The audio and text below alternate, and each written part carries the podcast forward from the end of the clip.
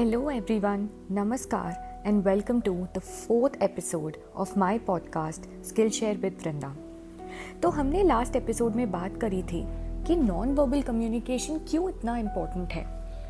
We are going to continue our journey by delving into an intriguing realm of cultural nuances in non verbal cues as global citizens we encounter diverse cultures every day each with its unique set of customs and non-verbal communication norms. Being aware of these cultural differences can help us navigate interactions with respect and understanding. Let's start with eye contact. While in some cultures, maintaining direct eye contact is a sign of respect and attentiveness, in others, it might be seen as intrusive or disrespectful. Being mindful of these variations can avoid misunderstandings and foster better connections. Posture and personal space also carry cultural significance. In some cultures, standing too close may indicate friendliness, while in others, it might be considered invasive. Embracing these differences can lead to more harmonious exchanges. Now, let's dive into gestures.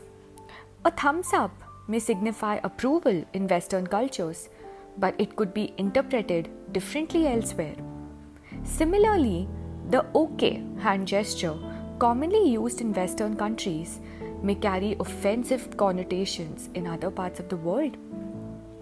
Smiling, one of the most universal expressions of happiness, can also differ in interpretation across cultures.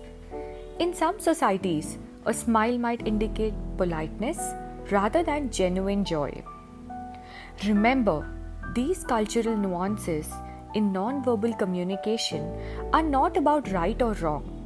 Instead, they provide us with valuable insights into the diverse perspective of our global community. So, how can we navigate this cultural kaleidoscope?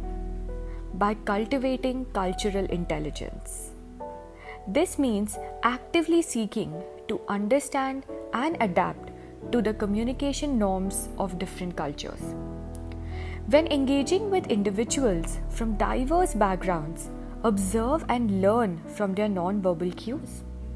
If you're uncertain about the meaning behind a gesture, don't hesitate to ask respectfully for clarification. By embracing cultural diversity in nonverbal communication, we foster inclusivity, empathy, and genuine connections. Our ability to communicate across cultures enriches our lives and broadens our horizons. As we conclude this episode, let's make a commitment to sharpen our cultural awareness. Let's celebrate the beauty of diversity and use it to bridge gaps, break down barriers, and build lasting relationships. Thank you again for joining me today. As we embark on a quest to become more culturally competent communicators, let's remember that our journey is never ending. Until next time, this is Vrinda Gupta signing off. Stay tuned and keep embracing the power of communication. अपनी interpersonal क्षमताओं को सुधारने और मजबूत संबंध बनाने सफलता को प्राप्त करने और एक संतुष्ट जीवन को ग्रहण करने के रहस्यों को। अनलॉक करने के लिए तैयार हो जाइए। जी हाँ मैं वृंदा गुप्ता एक सॉफ्ट स्किल ट्रेनर और एक्सपर्ट आपका स्वागत करती हूँ स्किल शेयर पर जहाँ हम साथ में सॉफ्ट स्किल की मास्टरी की कला को खोजेंगे।